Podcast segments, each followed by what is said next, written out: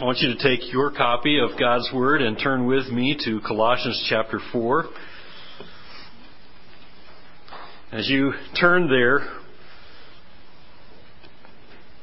I, uh, by way of illustration, I, I'm reminded of uh, something that uh, that I've seen in in. I don't know if you ever heard of the movie Castaway. Have you ever heard of the movie Castaway before with Tom Hanks? He plays this this time conscious. He's very conscientious of his time. Time conscious FedEx employee that his he's on this FedEx cargo plane and it ends up getting uh, taken out of the sky in this really terrible storm, and he crashes into the ocean. And he's the only survivor from this plane, and he washes up on this deserted island. And with him wash up on the island a bunch of FedEx packages. It sounds funny, doesn't it? But it's not funny because he's on this deserted island all by himself, and these packages begin to wash up. And he, as he looks around the island, he realizes he's going to be here for a while, and he realizes that uh, he's got to open those packages to look and see if there's something there that might help him survive, right?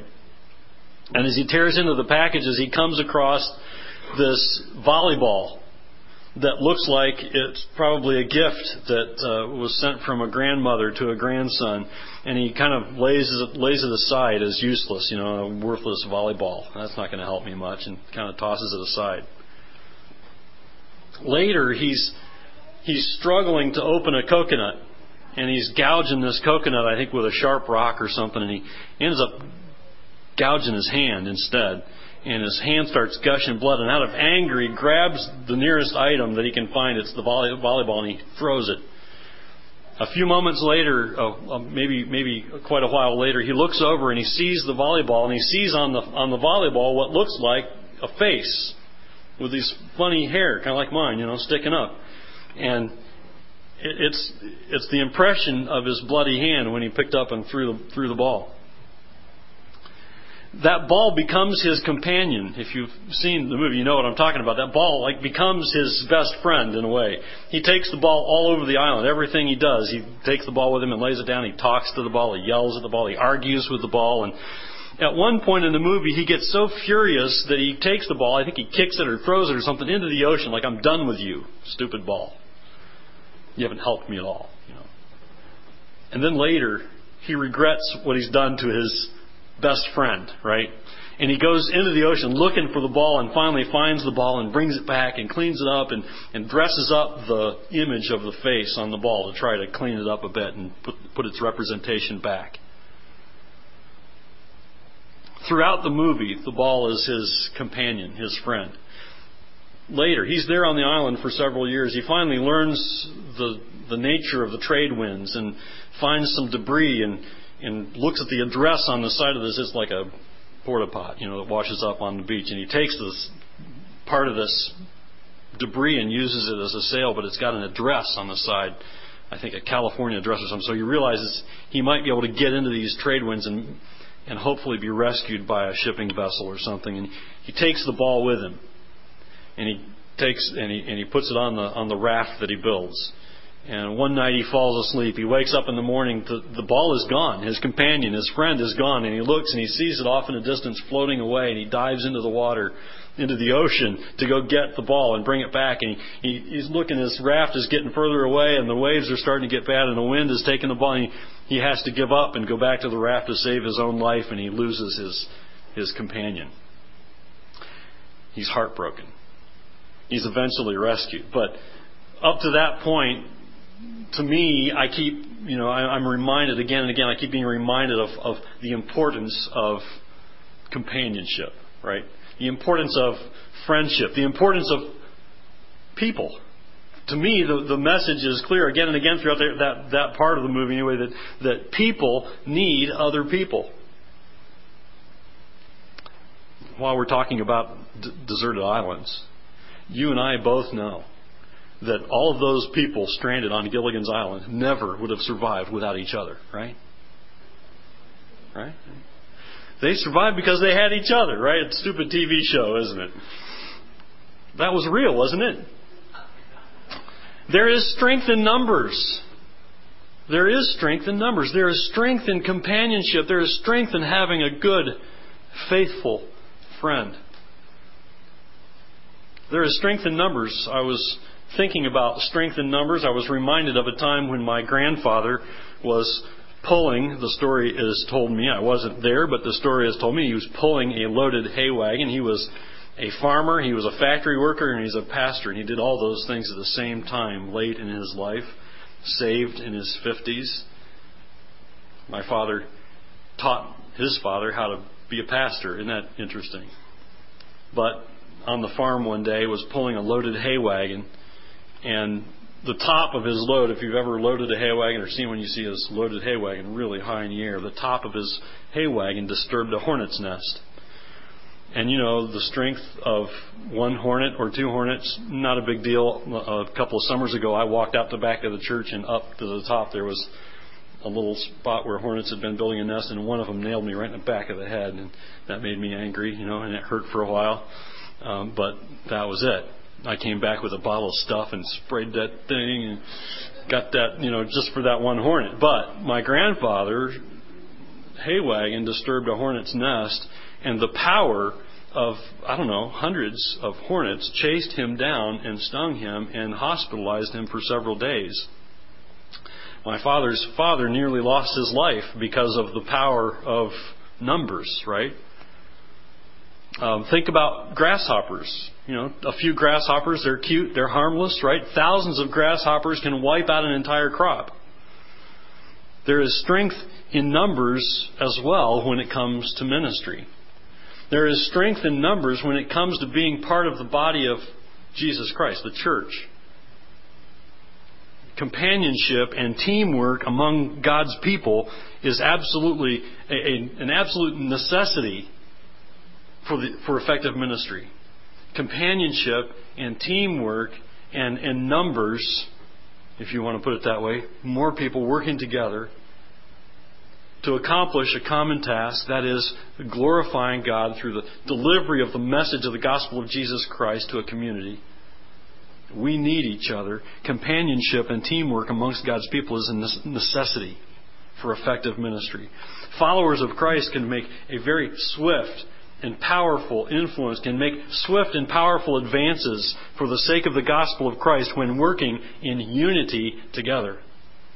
We're reminded in Hebrews chapter 10, you stay in Colossians, you can go to Hebrews chapter 10, keep your finger in Colossians, but if you want to look at the passage with me in Hebrews chapter 10, verse 24 and 25, we're reminded that God's children are to encourage and support one another in the ministry of the gospel. Hebrews chapter 10, verses 24 and 25 say, And let us consider how to stir up one another to love and good works. You see, we need each other. Verse 25 says, Not neglecting to meet together, as is the habit of some, but encouraging one another, and all the more as you see the day drawing near. We need each other. We need the companionship of other believers. We need the numbers. We need the fellowship of other believers. I will always remember, I will always remember with great admiration those who joined us in our small church, our small fellowship in Jonesville, Michigan several years ago. From all of the state, a handful of churches came in our direction one day and helped us put a roof on a humongous church building. There were just a few of us who were in the church at the time, but we had this property to care for. A beautiful piece of property that was completely paid for. We are trying to maintain and keep spreading the gospel and grow the church, and we could not put a, put a roof on that building ourselves. But churches from around the state came together and helped us. There are strength in numbers. There is wisdom in working together and fellowshipping together, encouraging one another. I will remember those individuals with great admiration when they came and gave us a whole day and working together. We ended up actually having a couple of professional roofing crews who came from other churches in the state, brought their equipment, and they said when they got off the roof, we have never seen a roof go on any building so fast, ever. I praise God for that. There is strength in the common bond of Jesus Christ. So, how do we become the kind of people who make a contribution to the body of Christ, the church? Specifically, I want to challenge you. How do we, Higgins Lake Baptist Church, become the kind of people who contribute to the unity and the strength and thereby the effectiveness of our God given ministry here in the Higgins Lake area. How do we, as individuals, become a body of Christ? How do we grow together and mature and contribute to the unity and strength and effectiveness of this body of believers, this church, Higgins Lake Baptist Church? I believe we find the answer to that question in Colossians chapter 4 verses 7 and 8. I want you to go there with me. I think we see the answer to that question in the life of a fellow minister of Paul's.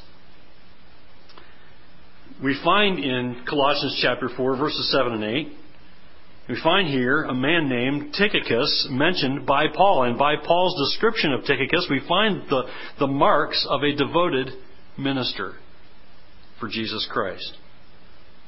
I want you to see with me this morning, as we look at these passages, the marks of devoted minister for Jesus Christ, which is what we all each ought to be.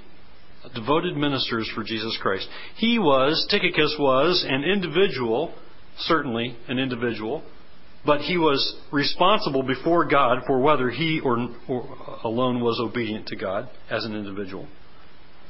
Whether or not he was faithfully serving God as an individual, but God's plan to use obedient individuals depends on whether we will grow as individuals and then work together as individuals.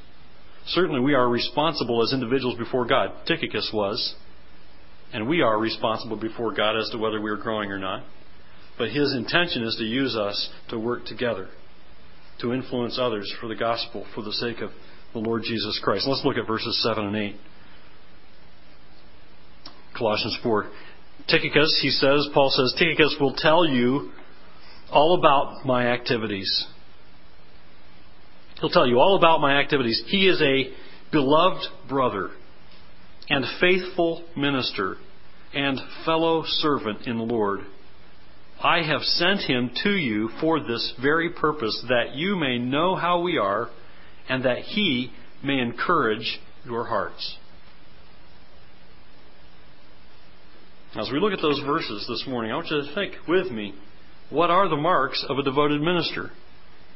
And I want you to note that these marks of a devoted minister of Jesus Christ are necessary for the unity of the church.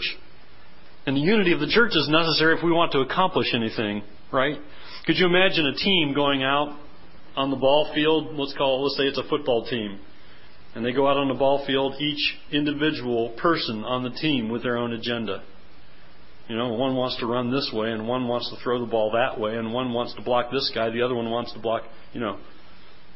Could you imagine what what confusion there would be if every member on that football team went out on the field and decided to go in his own direction instead of going where the coach told him to go when they called the play that they were supposed to run.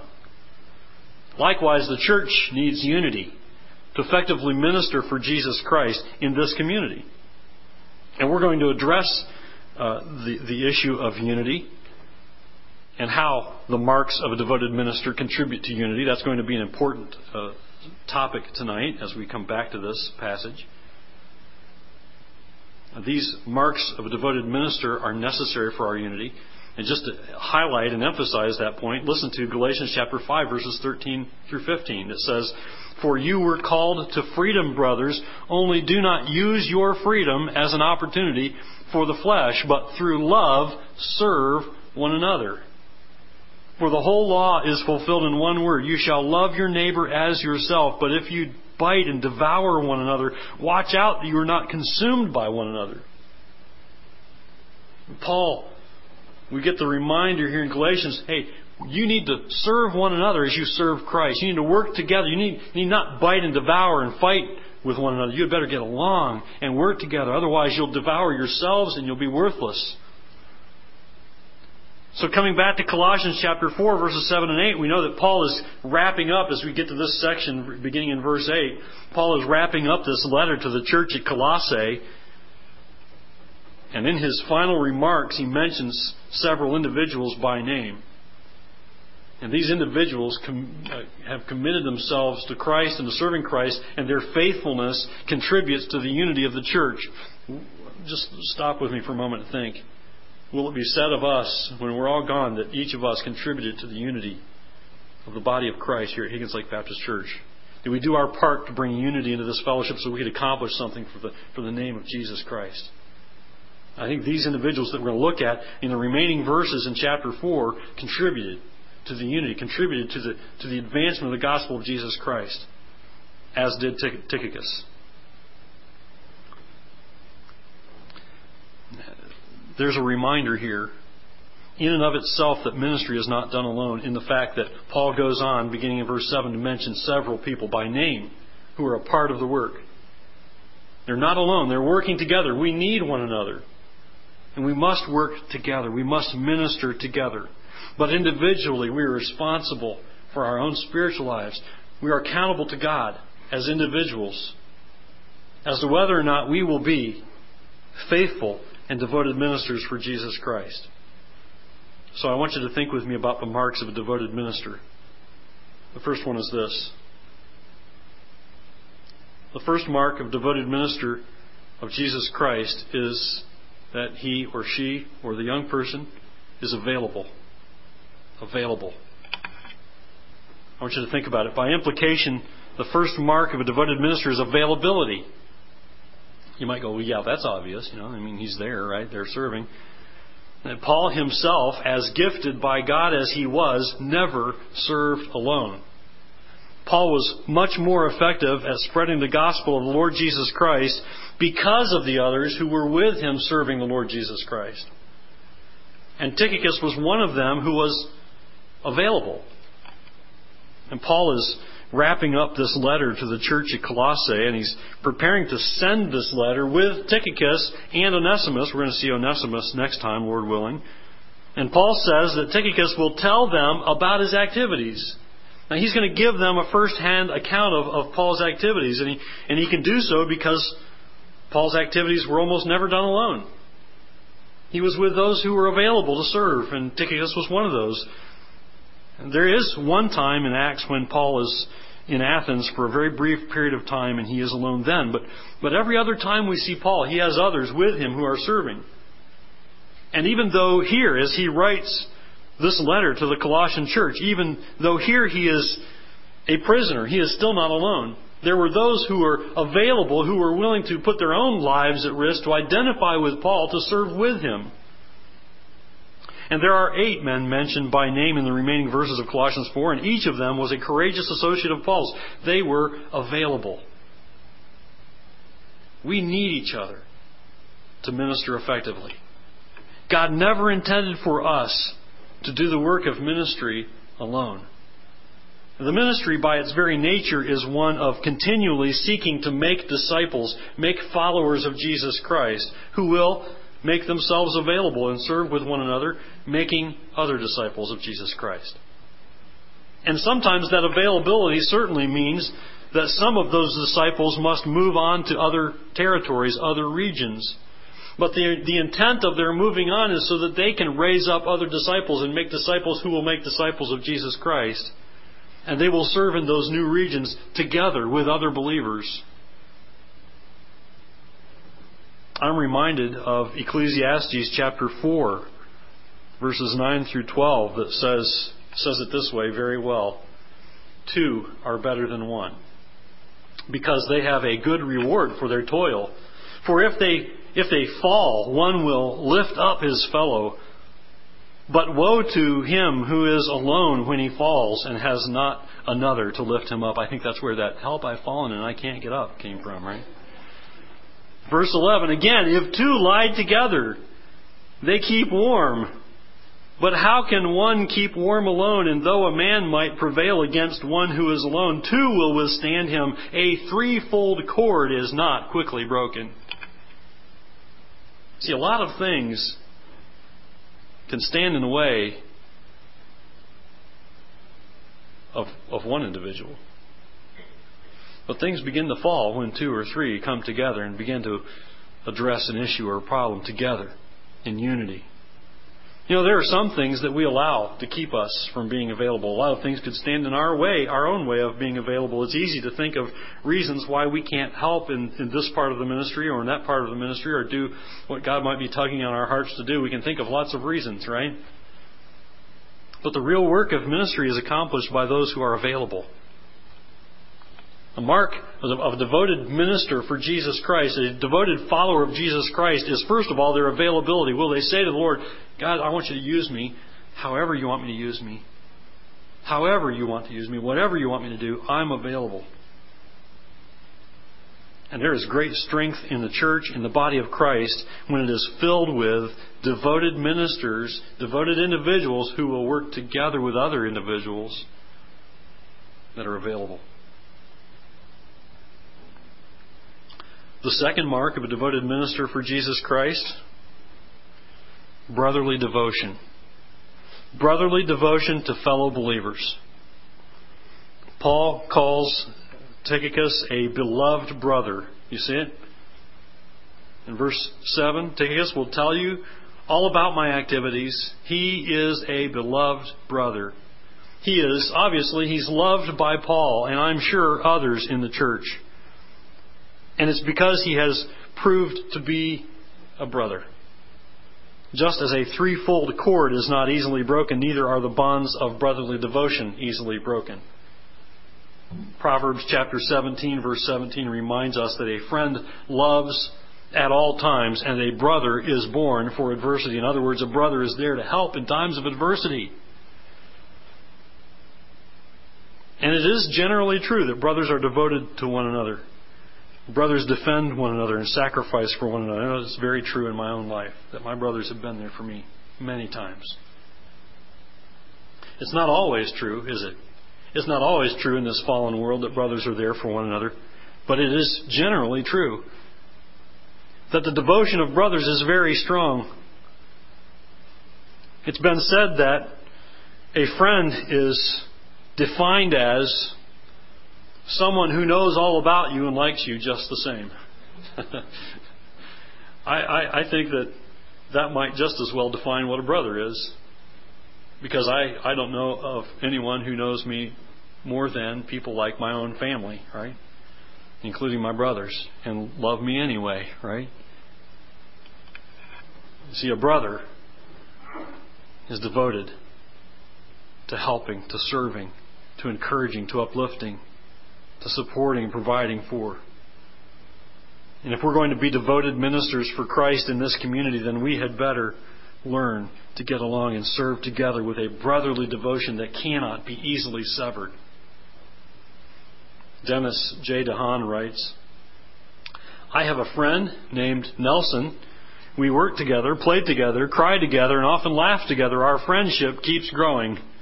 Recently, Nelson said he wanted me to conduct his funeral if he died before I did. I said, hold on, uh, hold off on that request for a few years. I might disappoint you, and you might change your mind. Oh no, he quipped, that won't happen. You can't disappoint me any more than you already have.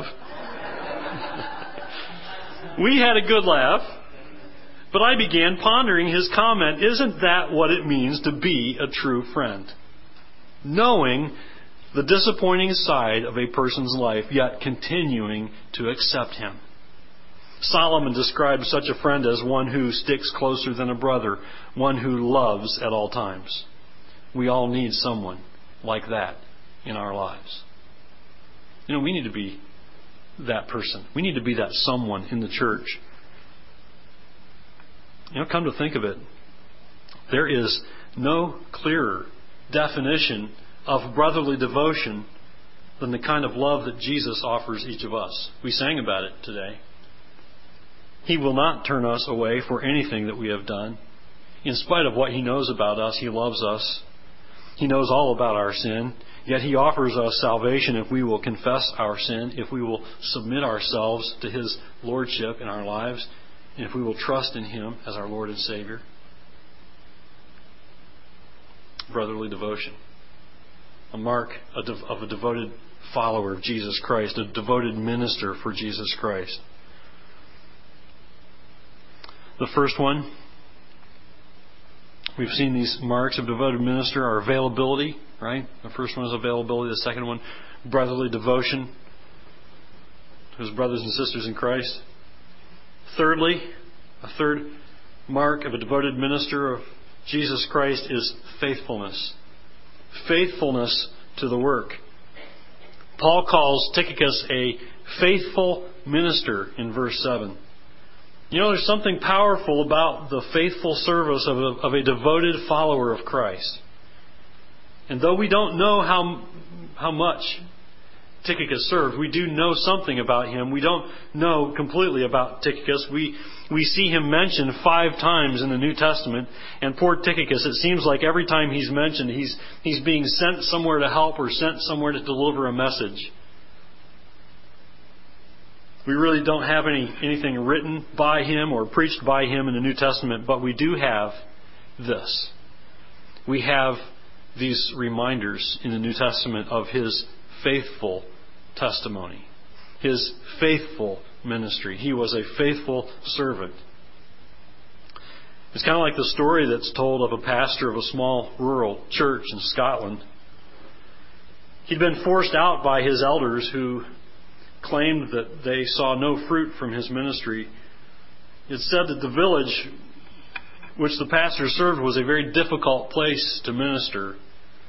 People's hearts were cold, hostile to the truth.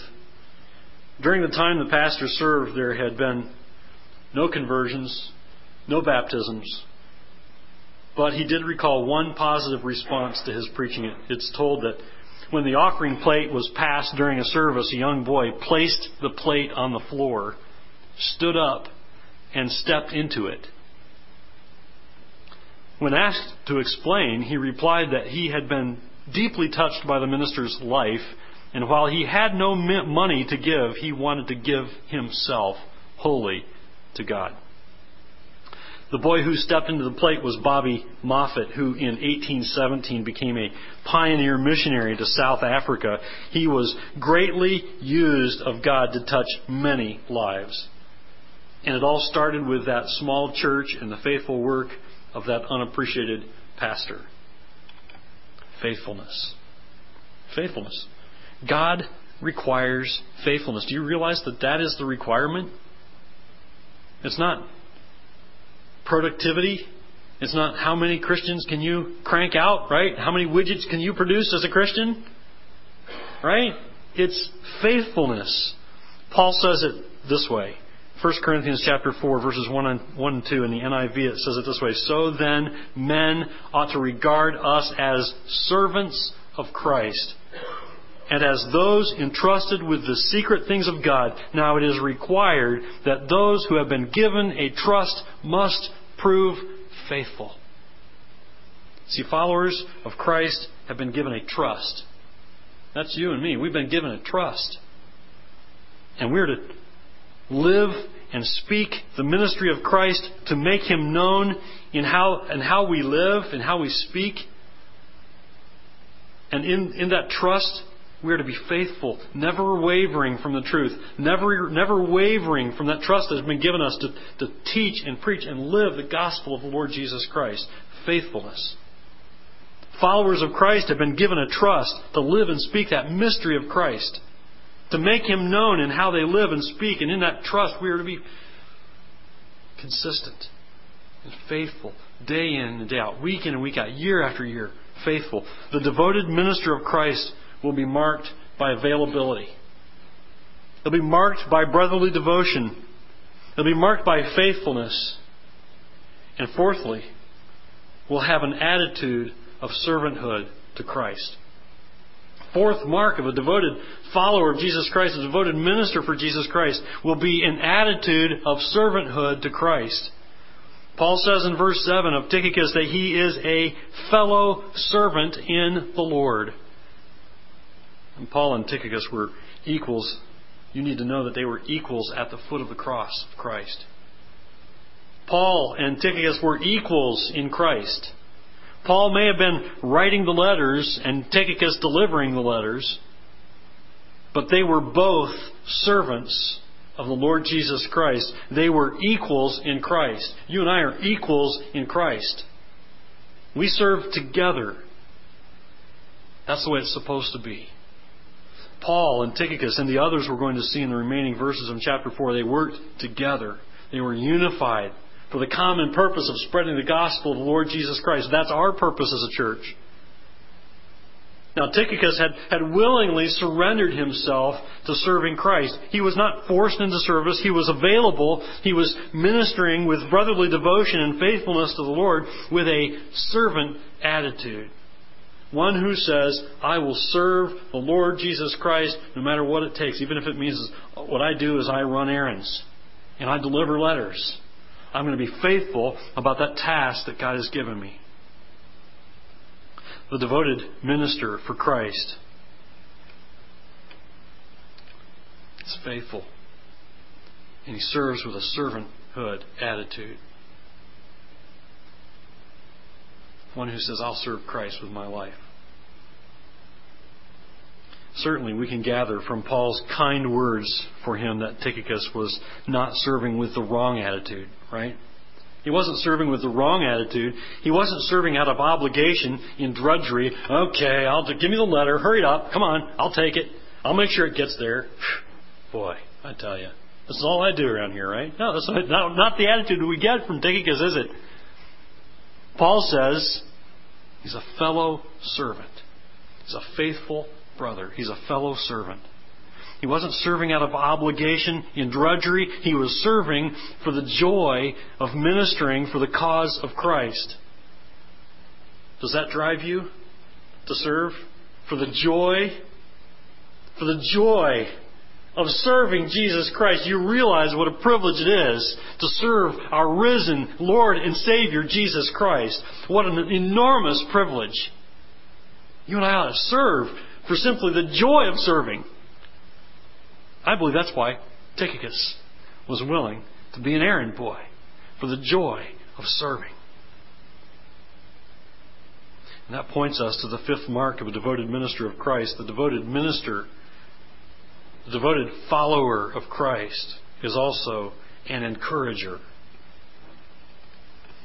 See, those who are impacted by the joy of serving Christ will impact others with that joy. See, serve with the wrong attitude, and you will discourage others. Serve with the right attitude, and you will encourage others in your service. Look at Colossians 4 8 again. Paul says, I have sent him to you for this very purpose, that you may know how we are, and that you may that, that he may encourage your hearts that He may encourage your hearts. William Arthur Ward writes Flatter me and I may not believe you.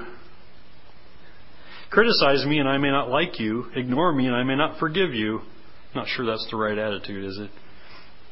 Fourthly, he says, Encourage me and I'll not forget you. It's true, isn't it?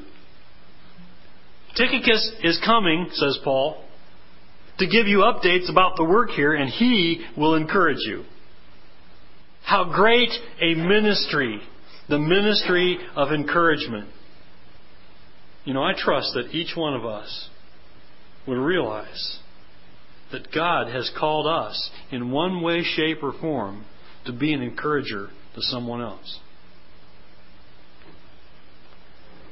Encourage me, and I'll not forget you, as Ward says. It's true, I think. I often joke, um, seriously though, that I, I have a hard time remembering a lot of things from my childhood. It, it amazes me how people go, I remember when I did this, and I was you know real little, and things like. I hardly remember anything, but there are some things that do stick in my mind. There are just a couple of things that I remember very, vividly, strangely enough. There was a time when I was in the first grade, and I remember sitting on the steps uh, that led into the back of my grade school. The playground was in front of me, and I, I remember sitting there because uh, kids on the playground were being kids. They were being mean, you know, and and um, saying mean things. And I was a baby, right? I, I should have just bucked it up and you know just taken it, right? But I was sitting there moping on the back steps, and I'm just joking about that, right? But they were being mean to me, and I was sensitive, right? So I'm sitting there and I'm moping on the back steps. And, and it's funny that I don't remember the words that were said to me that day, the mean words. I don't remember them at all. Uh, what I do remember is that a young lady, a teacher, came over and sat down beside me on those steps. I don't know who the teacher was. I don't remember ever seeing her before. I don't remember seeing her after I was in that school for a couple of years before we moved to another area. My dad, pastoring little churches, tend to move around. When he'd get them going, he'd go find another church and we'd move. And so I was in that school a couple of years. Maybe that's why I can't remember my childhood. Moving all over the place, you know.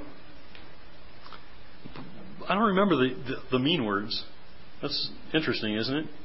I remember the kind words of that young lady who came and sat beside me and said nice things to me. Saw that I was, you know, moping, discouraged, whatever, and said a few words to me. I remember the words. Encourage me and I'll not forget you, right? May these be the marks of your devotion to Christ.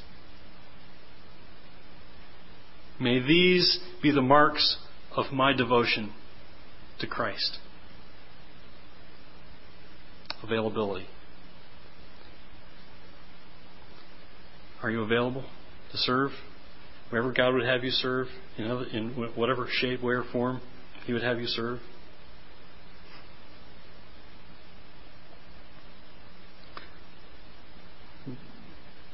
Are you devoted to your brothers and sisters in Christ with a, with a brotherly devotion? Are you devoted to one another? Are you faithful to the work that God has given you? Are you willing to be faithful no matter what? Is your attitude an attitude of servanthood to Christ? We serve Christ. We don't serve one another so much as we serve Christ. Yes, we are to minister to one another, encourage and build up and serve one another in that way, but we serve Christ. That's why we exist. And your encouragement of one another. How greatly encouraged I am by your faithfulness. Can I encourage you with that? How greatly encouraged I am by your faithfulness. Yours and many like you who encourage me, who encourage your leadership, in this fellowship of believers that you are faithful. I am greatly encouraged by your faithfulness through the years as followers of Christ. I and many others are encouraged by the faithfulness of those who teach Sunday school faithfully. Year after year, faithfully giving of themselves to teach youngsters the gospel truths that they need to hear. I'm so thankful for those who teach in our junior church time that's going on right now. Those who have given of themselves for several years to a giving of themselves for a whole week and leading up to that, much time and energy and vacation Bible school. And Giving, giving of themselves faithfully. The community cookout that we organized last summer. Those who gave of themselves to minister in that way. How encouraging that is to me those who are organizers, those who are cleaners, the custodians, and those who are helpers and assist in any way that, that they can help, those who plan activities, and those who serve as deacons, those who serve as trustees and helpers in so many ways. How greatly you encourage me. How greatly you encourage each other. May these be the marks of our devotion to Christ availability, brotherly devotion to one another, faithfulness, faithfulness day by day, week by week, year by year, as long as the Lord tarries, faithfulness, an attitude of servanthood for Christ, and our encouragement of one another. I trust that's your desire. We are most effective for Christ when we are working together. And these marks are true of our lives. Pray with me. Father in heaven, we come before you this morning asking asking for your wisdom, asking for your direction, your strength, your encouragement, your boldness, Lord, we pray that your faithfulness would encourage our faithfulness. Lord, we, we pray that that your servanthood would encourage and motivate our servanthood. And Lord, may, may we encourage one another. Encourage one another in the way that we, we serve, in the words that we speak, in the actions that we take in our service.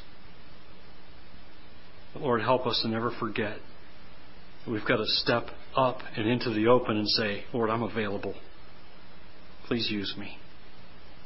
And I am devoted in brotherly love to my brothers and sisters in Christ to be unified as a body of believers, to work together for the common cause, the gospel, the good news of Jesus Christ. Lord, help us. Give us your strength and wisdom in the days ahead, as long as you choose to be patient with this world. Help us to spread the gospel of the Lord Jesus Christ, making these marks of devoted followers and ministers of Jesus Christ true of our lives. Make them so, Lord. In Jesus' name we pray. Amen.